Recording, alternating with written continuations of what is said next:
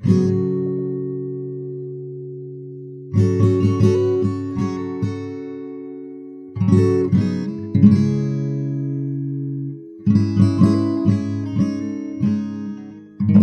Morellian method of analysis is based on the work of Giovanni Morelli, a 19th century Italian man who was a well known art critic and eventually a politician, but who is best known today for his ultra detail oriented approach to categorizing and identifying the work of particular artists based on relatively obscure aspects of their work. What this meant in practice was looking at, for instance, the folds in the ears of people painted into the background of a composition, or noting the way an artist would foreshorten or shade the digits on the hand shown in a portrait. By fixating on what would initially seem to be relatively minor details, someone like Morelli could work up a profile of a particular artist, showing how they portray background subjects' ear folds and how their portrayal of those ear folds changed over time, over the course of their career, and then in turn show how artists compare and contrast to each other in this regard. But also, quite possibly, he could figure out if a newly discovered work actually belonged to a known artist's catalog, and if so, where that work fit when it was painted based on what was known about their earfold painting evolution. If you've ever read a Sherlock Holmes story or seen one portrayed on TV or in a movie, you have likely seen a Morellian analytical method being applied. This method is impressive to watch or even hear about because it requires a great deal of expertise and what's often called connoisseurship. To become a connoisseur of a particular field, you're not just an expert in the sense of being able to ramble off facts and data that you've memorized. You actually know these facts, that data, so well that you can almost feel in your gut when something is off or something is done perfectly or when, in the case of an art world connoisseur, a piece you've never seen before and about which you know nothing except that which you can see with your own eyes in that moment, was absolutely created by a particular artist. You know the details of these artists' works so intimately that you can look at the ear folds and just know it was made by them, or that it absolutely wasn't, no matter how much the rest of the composition might seem to be in their style. This method of Morelli's was developed, in part, as a result of his background in medical science. Specifically, he taught anatomy at the University of Munich, which then translated into his obsession with ear folds and hand shading and other body morphology oriented analysis techniques. His focus on such details gave him access to and expertise over more intricate and often more accurate bits of information than those that were available to folks who focused on the grand flourishes of style, or even on other tiny technical details, like how the brushstrokes were applied and what color palette was utilized.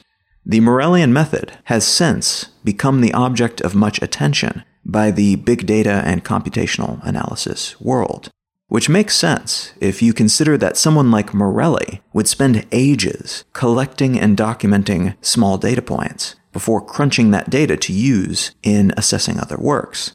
This is exactly the type of work that certain types of so called artificial intelligences are optimized for. And they can do it on a much larger scale, crunching images of every single painting that's ever been made available online and cross referencing that information with what's known about the artist and then using that information to identify unknown works based on the ear folds, the hands, and a great many non anatomical identifiers like how paint daubs are applied, what pigments were used, and what landscapes were being portrayed, and when.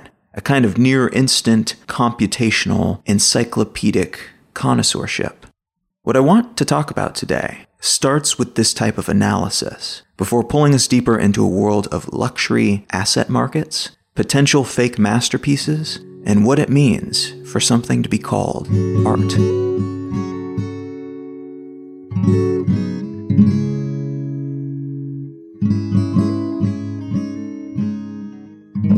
You are listening to Let's Know Things. I'm Colin Wright. The article I'd like to start with today comes from The Telegraph and it's entitled French Museum Discovers Half of Its Collection Are Fakes. So the lead is right there in the headline, but the details of this story are thus. A museum in Elne, a town in the southern part of France, which houses a collection of work from the early 20th century artist Etienne Terrus, an artist who was born in Elne, has discovered that 82 of the 140 works that they have on display are, in fact, forgeries. The museum is state owned, so the police have seized the forgeries and are in the process of trying to track down those who forged them, starting with those who brought the works to the museum initially and tracing the record of possession backward from there. The discovery seems to have emerged in part because of a refurbishment of the museum that was being undertaken. And those who run the museum have said that they believe a large number of museums in the region featuring work from artists who lived all over that part of the country have been forged. And that what they're facing here is a network of sophisticated forgers, complete with the necessary infrastructure to conduct this type of fraud on a very large scale.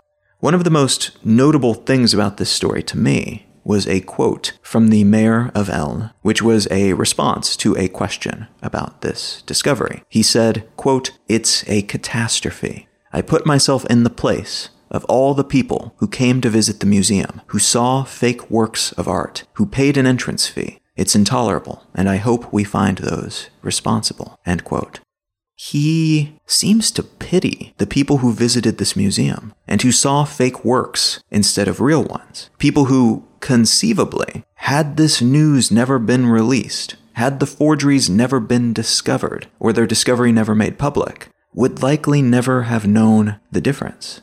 This quote, though, states clearly something about the art world that's a bit strange if you actually take the time to look at it objectively.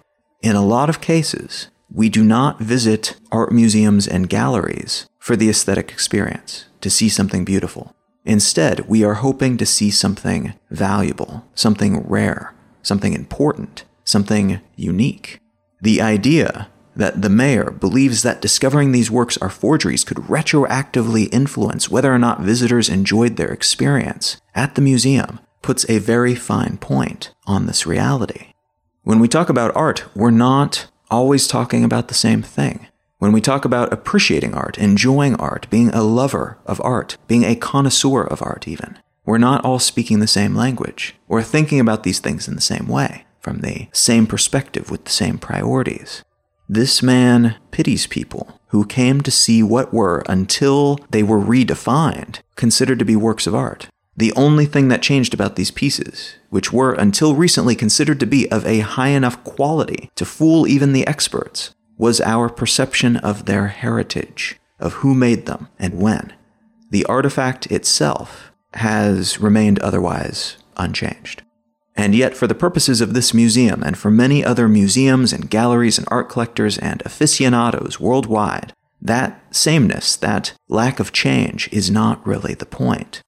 Let's talk a bit about art forgery. Most art forgeries are either copies of existing known works from a famous artist or new works created in the style of a famous artist that are thought to have been lost to history. It tends to take a great deal of skill to produce a convincing forgery of an artwork because it's not enough to simply learn the general style of an artist or to paint or draw or sculpt or whatever else something that looks like something else they've made. In addition to style and technique, basically being as good with the medium as that artist was. Forgers also have to use materials from the proper time period, have to get the brushstrokes and other gestures just right for that moment in the artist's career, have to fake things like artists' signatures, but also museum, gallery, and collectors' stamps, and other evidence of the work's passage through time. They also generally need to understand how to properly age the materials that are used,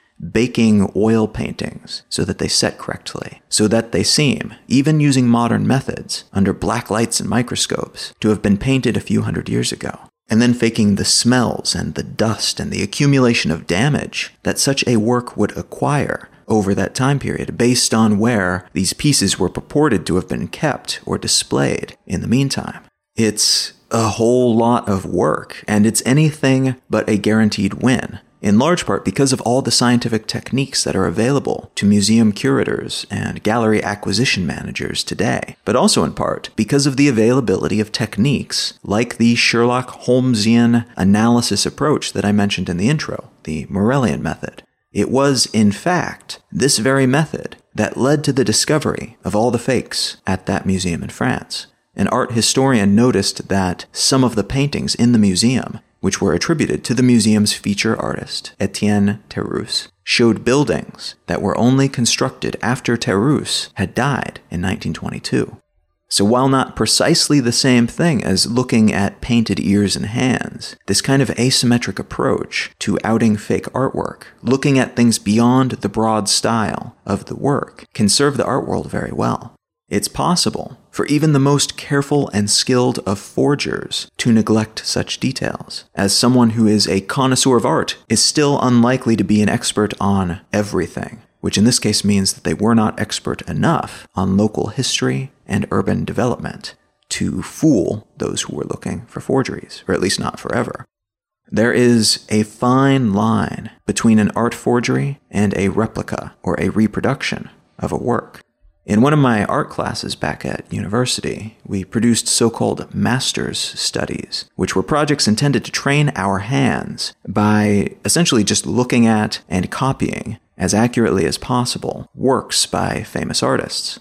Similar methods were used during the European Renaissance period, during which artists typically learned their craft by apprenticing with other artists, and they learned in part by copying, again as accurately as possible, works produced by the master to whom they were apprenticed. These works were then sold by the master, and this pseudo mass production method was considered to be a sort of payment to the master for sharing their craft and training the next generation of artists, while also benefiting the apprentice who was working for free, but who was achieving an education as they did so. We've also seen, throughout the ages, and even as far back as the Romans, quite possibly even further than that, but we don't have as much evidence of such things from before the Pax Romana period, so we can't say for certain about much earlier history. But back in Rome, artists would copy the works of Greek artists, which was a culture that they had conquered, but which was also looked upon as kind of a treasure that they had brought into their culture, into their empire, because of the Greeks' accomplishments within the world of art, among other things. It's suspected that these copies were made out of respect kind of like the master's studies that I mentioned, and to perhaps even share the wealth of something of beauty with those who could not afford to own original works. But it's difficult to know for certain. We know copies were made, and it's also assumed that, in the case of these copies, the name of the artist who did the copying was of little importance to the person acquiring it, but it was a very common practice in this time, regardless of the specifics the fuzzy line between copying for what would seem to be legitimate purposes and copying to pull the wool over someone's eyes becomes a lot more clear when you try to fool a buyer into thinking a work was produced by someone who did not produce it. A French veterinarian turned sculptor named Guy Hain stumbled upon one of the foundries that had worked with the very famous sculpture artist Rodin early in the 20th century and convinced them, convinced the owners of these foundries decades later in the 1980s to use those original Rodin molds to produce recast works for him, for Hain. In the 1990s, Hain flooded the market with fake but carbon copy Rodins all made from the original molds, and he made millions upon millions of dollars selling these works, some of which ended up in museums, some of which were sold by the most well known and well respected fine art auction houses, Christie's and Sotheby's. And this practice was actually somewhat sort of legal, or at least it was in a legal gray area for a very long time, up until Hain decided to start using the signature of that foundry on his work which was considered to be an implication on his part that these works were original Rodins rather than being recasts of the original pieces, which was something that he had left unclear up until that point, and which is what had allowed him to stay in that legal gray area. Hain was imprisoned and fined in 1997. then started up his forgery business again after being set free. He was arrested again in 2002, but as I mentioned in a recent episode of the show, in a lot of cases, the consequences for bad behavior are not substantial enough to counter the benefits of bad behavior. So, although Hain had almost single handedly ruined the art market for bronze works for years because everyone had become suspicious due to the now obvious ease with which original works could be recast and sold as originals, he still got away with a relative slap on the wrist for all the trouble he caused to the art world. And he made a whole bunch of money, even after all the fines that he paid, doing it. Also, considered forgery beyond creating a work and signing it with another artist's name, or otherwise creating evidence that makes it seem like it was created by another artist, is selling a work that you know to be a fake, but presenting it as if it's the real deal anyway, because you stand to make more money that way. It's also forgery if you discover a work and then sell it as something more important than it is. Maybe you find something vaguely Vermeerish at a flea market and then create some kind of history to prop it up in the eyes of potential buyers to make them think they've discovered a diamond in the rough when all they're really discovering is a fake history, a fake story that you have cobbled together to increase the sale price. In all three cases, the crime is not copying something per se but attempting to make others believe that the copy or the likeness was created by someone who did not create it. It's the signing of the name, not the painting of the work. It's the telling of a fabricated story about the piece in an attempt to make big bucks off of it, not the buying or owning or even selling the non famous work as what it actually is a non famous work. All of which takes us back to an interesting point that I mentioned earlier about art and what we're really talking about when we talk about art. Because art, much like pornography or other subjective, difficult to accurately and precisely define things, is probably most honestly described by repeating the colloquialism, I'll know it when I see it, which is a phrase that's been used in Supreme Court cases related to so called obscenity here in the United States, but which is also a kind of concise way of saying, I can't really come up with a reliable definition, but show me something, and I will tell you case by case what is and what is not art to me. Now, this is, of course, fine and good to say, but it clearly falls short of a standard that we can use universally and that we can reliably use in a legal context. Within the world of art, a classificatory dispute refers to a debate over whether or not something is art, whether it's perhaps craft instead of art, or if it's maybe just trash or some type of curation or an accident of nature. One of the more famous works that addresses this issue head on is called Fountain by the artist Marcel Duchamp. And this piece is interesting on multiple levels, but as an artifact, the actual physical object is a public urinal flipped 90 degrees with the signature R. Mutt written on it, along with the year 1917. What makes this piece so interesting is that it's just that a urinal. Someone else made it. J.L. Ironworks a company that makes urinals, created this so called artwork. And Duchamp, depending on which version of the story you deem to be more likely, either wrote that name and date on it before submitting it for display, or received it from a female artist friend, who he never identified, who was herself using the pseudonym Richard Mutt, and then he submitted it on her behalf. Either way, the piece was submitted by Duchamp for an exhibition that was being put on by the Society of Independent Artists in New York City in 1917. And the rules for the exhibition stated that any work submitted by artists who paid the entrance fee would be put on display. This work, however, was rejected and only became known because it was photographed and published in an art journal called The Blind Man by a well known photographer and art promoter named Alfred Stieglitz. Fountain, this urinal with some writing on it, was voted as the most influential artwork of the 20th century by 500 British art world professionals back in 2004. And though the reason for this influence may not be immediately clear, again, it's just a urinal. What Duchamp did with this piece, by submitting it, like any other piece of art, catalyzed a meta analysis of the art world that continues to this day. If you've ever seen conceptual art, performances or displays, or even more traditional works that color outside the lines in some way, I'm talking about things that challenge the very idea of what art is including things like Andy Warhol's mass produced pieces, Banksy's street art, and Yoko Ono's cut piece performance, where she would appear on stage wearing a nice suit with a pair of scissors in front of her, and would then invite members of the audience to come up on stage and use the scissors to cut away pieces of her suit. If you've ever seen anything like that, and chances are you've seen something along those lines at some point, then you have seen the intellectual descendants of Fountain, that work of Duchamp's, or the still nameless woman on whose behalf he submitted it, which potentially adds another dimension to the piece. It's widely considered to be the work that made the world of conceptual art a thing beyond the Dadaists and other movements that were trying their hand at similar things around this time, but which hadn't quite figured out their voice or purpose quite yet.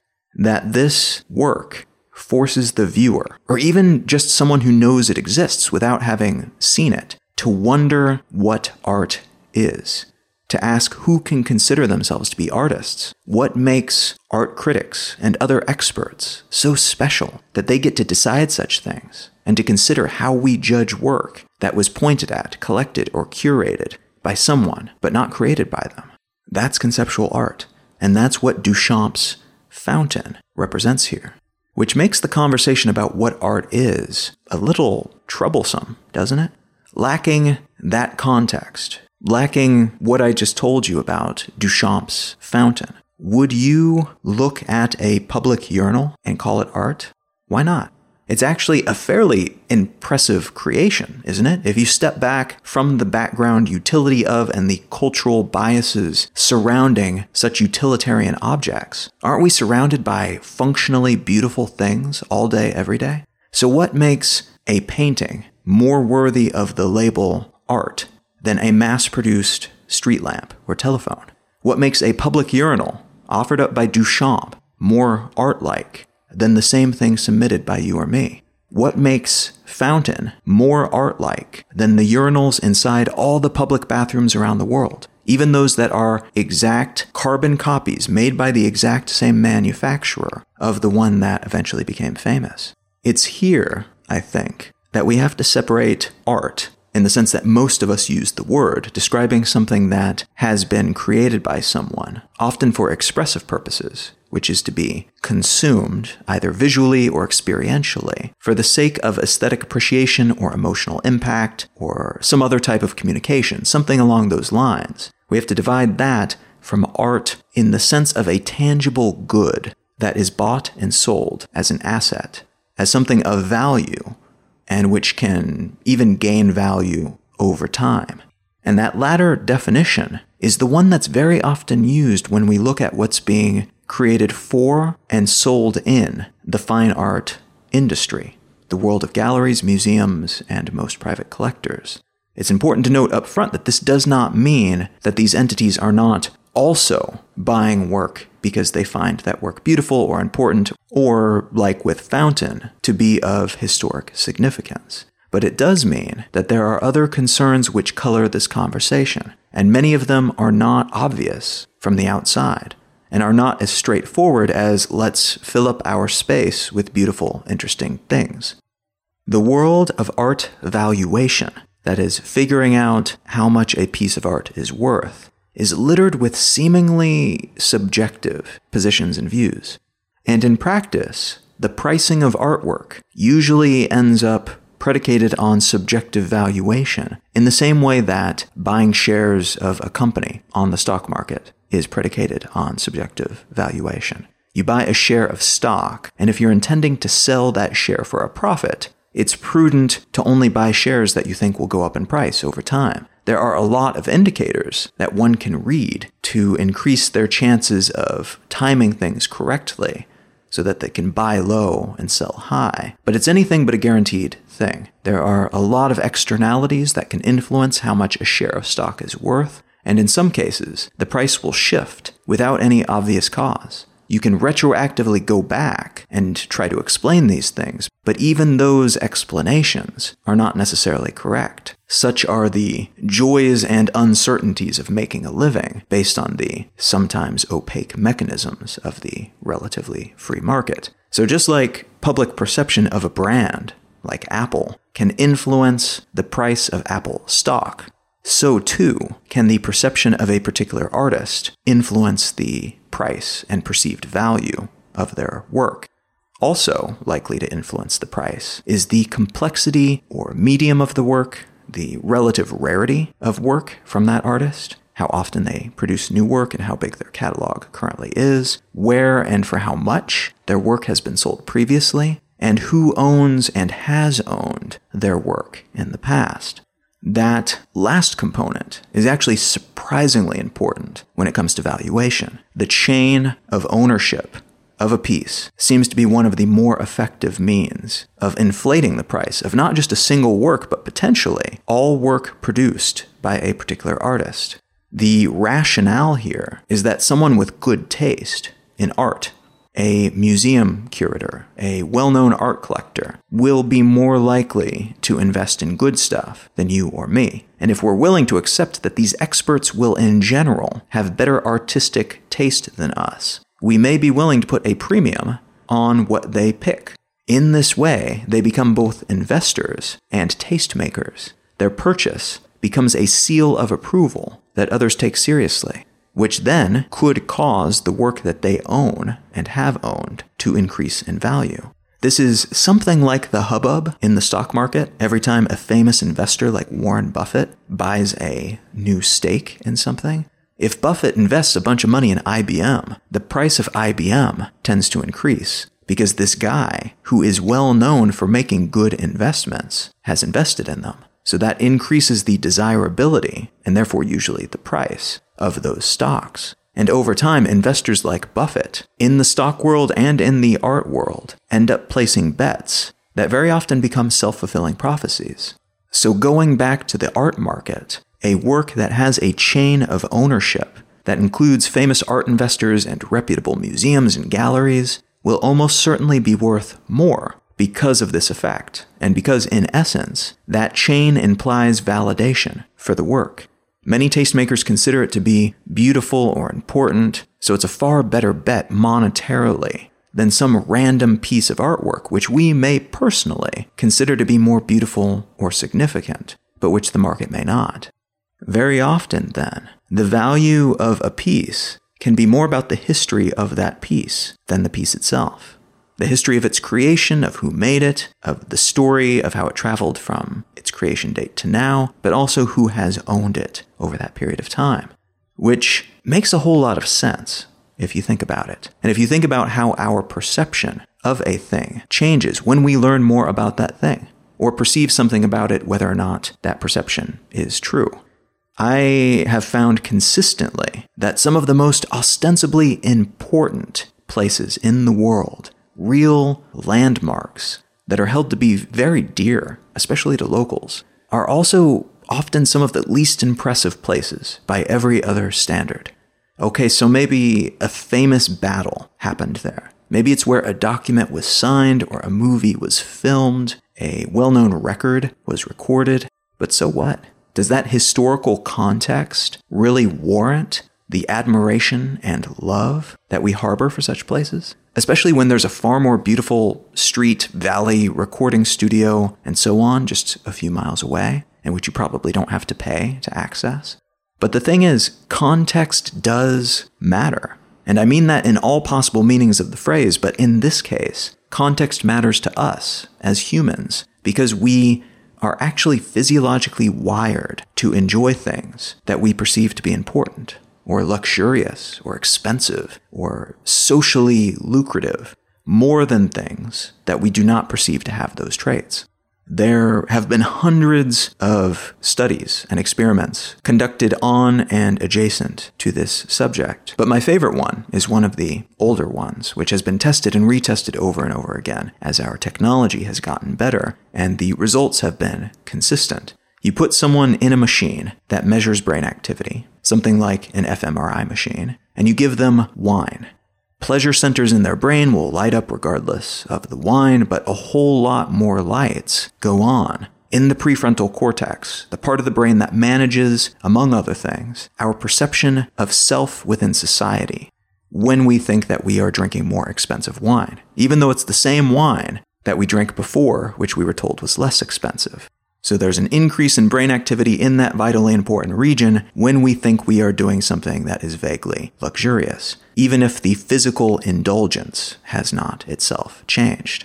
So there's evidence that we don't just seem to enjoy things more when we perceive them to be higher end. We actually do enjoy those things more, which is an interesting thing to know because it allows us to potentially manipulate our experience of life by recalibrating our sense of what luxury means. But it also allows entities like brands to manipulate us by doing the realigning for us and by positioning themselves and their products and services as the triggers for that increased physiological response. This response is tied to the invisible, not real value we imbue in things because of what we perceive them to be. This wine is more expensive, this record store is historic, this theater is famous because Elvis once performed here. Does it matter whether he actually did or not? We still feel like the place is more significant because we have been told that that's the case. We now perceive this theater to be more than an identical theater in which Elvis never performed. And when it comes to art, the same is true.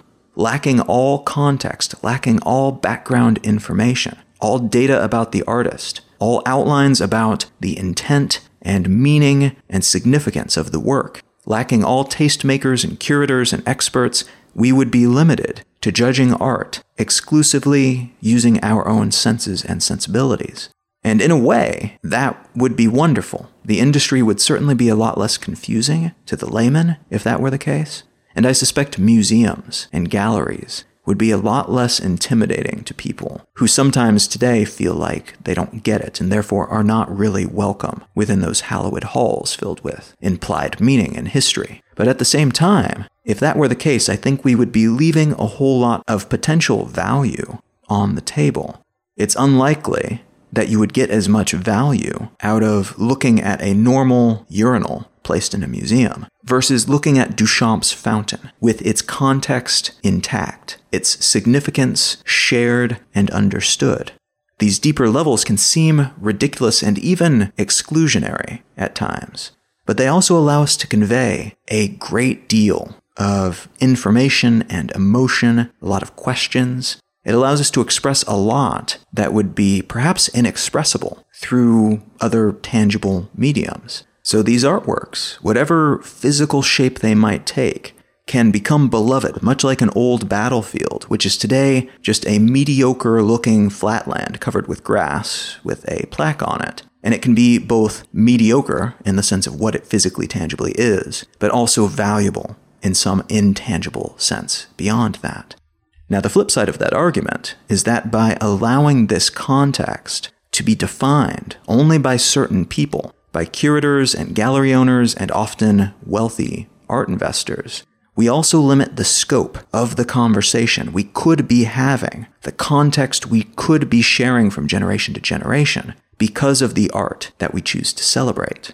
Because of the financial interests of some of the entities who tell us what's good and what is not, what's important and what is not, we may not be able to totally trust their judgment in this regard. They are, after all, financially incentivized to consider the things that they own, or the things that are similar to the things that they own, and the works to which they have early access, masterpieces. And by declaring them to be important and beautiful and the standards by which all other art should be judged, they increase their own wealth because they now own masterpieces, which they can either sell or charge the public to view and they also relegate those artists who exist on the outside of their circle. And that word is multi purpose here their economic and educational circle, their national circle, their religious circle, and even just their interpersonal circle. It relegates those who don't fit cleanly into those categories to a non masterpiece, non celebrated, tacitly non important status. They are unlikely to be in the art magazines or up on gallery walls. They are unlikely to be promoted by influencers and collectors. And this is something that's slowly being remedied, but it's also been a reality for most of art history that many of these works that fall outside that circle of influence, outside the aura of the monetarily valuable curated fine art world, sometimes won't even be considered art. They'll instead be considered craft or mere industrial artifice. Something like the urinal, but not the one that's in the museum, the one that is stored in a washroom somewhere. Perhaps it's nice to look at if you're into industrial design, but it's not impressive and valuable and culturally significant like a Magritte or a Picasso. Only now, just in very recent decades, are artists from African countries, from South American countries, from Asian countries beginning to get some recognition as artists rather than as craftsmen, making pretty things that are of no intellectual significance. These works have always been there and have always contained more than their physical manifestation, just like any other art. But the desire, or maybe the ability, to consider these works from an alternative point of view, to consider fully the richness of the ideas and perspectives being presented, even if they were different from the generally westernized views that we were celebrating, that has been lacking. Now, like I said, this is getting better all the time, but it is still a problem, and it still shapes and biases much of our perception of what art is. And it's prudent to be aware of that. And it's also a good idea to be aware that it's not just art world insiders who behave this way, who favor context and very specific types of context over almost every other variable when it comes to what they consider to be important and beautiful. The Mona Lisa is the most visited, most photographed artwork in the world, and few, experts or otherwise, would tell you that this is the case because it's the best painting ever produced. What's important about the Mona Lisa is the work's context, its presence in pop culture, the preponderance of history books in which it's been featured, we like it because it's rare and strange and storied. It's been featured in so many heist films that it's getting kind of ridiculous at this point. Museums and other such places are about presenting beautiful, challenging, interesting works to visitors. But that's not all they're about. If it was, every museum would only display reproductions of these works. It would certainly be less expensive for them to do so, and their insurance premiums would drop substantially. No, much of what drives people to these places is the rarity and the history of the pieces. People want to get close. They want to be within arm's reach of a true relic, of something that is significant. I am personally a huge fan of museums. They're almost always the first things I check out when I visit a new city. And I visit them and happily pay the entry fee each time, even knowing that much or all of the work that they have on display is also available online.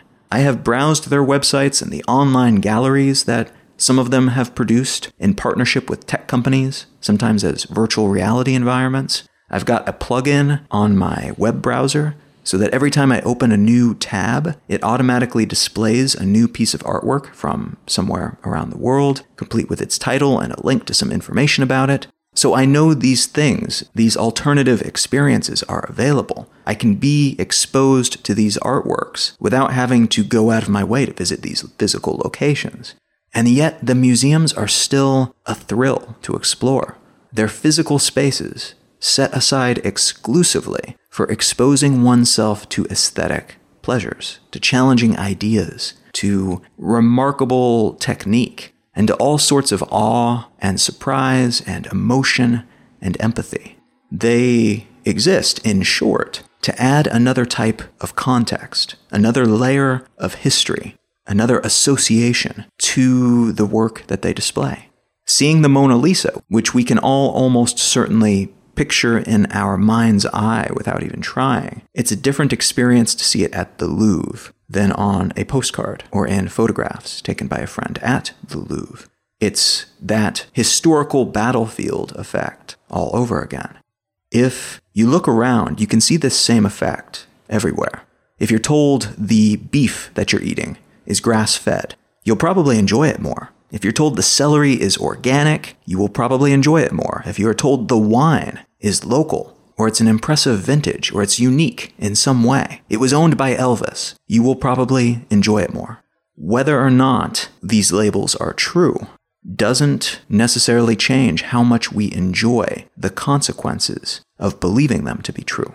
What we believe about a thing changes our perception of that thing whether we're talking about food or wine or people or artwork. Our appreciation, then, is influenced by way more than the mere aesthetic and physical experiences that we have. I don't personally think that this knowledge absolutely leads to one conclusion or another when it comes to the world of fine art and forgeries and how these new quote unquote fake works are produced and how we treat these works and how we treat those who created them when we discover that they are real work with fake histories, with fake credentials. But I do think, because none of our experiences are free of these biases, that this understanding, this awareness, cannot help but be valuable context.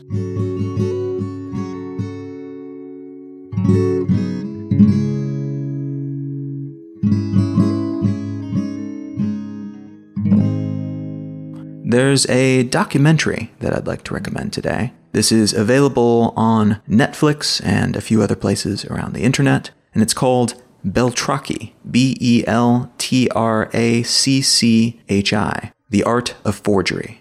This is very relevant to this episode of the show. It was actually a documentary that I watched as part of the research for this episode. And it's about a man named Wolfgang Beltracchi, who is a very roguish, color outside the lines sort of dude who also happens to be an expert art forger. He is an amazing art historian. He knows all of the intimate details of the artists that he copies. And he's an incredibly skilled artist in his own right. He can copy so many different styles, and he also has his own style. But he takes a certain, almost perverse, childlike pleasure in copying these other artists' work, and then even trying to improve upon them in certain subtle ways. And it's this tendency of his, it turns out, that ends up being part of his downfall. The documentary is about his exploits over several decades and having produced hundreds of works that were sold by auction houses and bought by museums and such that were purported to be from these great European masters. He was eventually caught. He was eventually imprisoned and he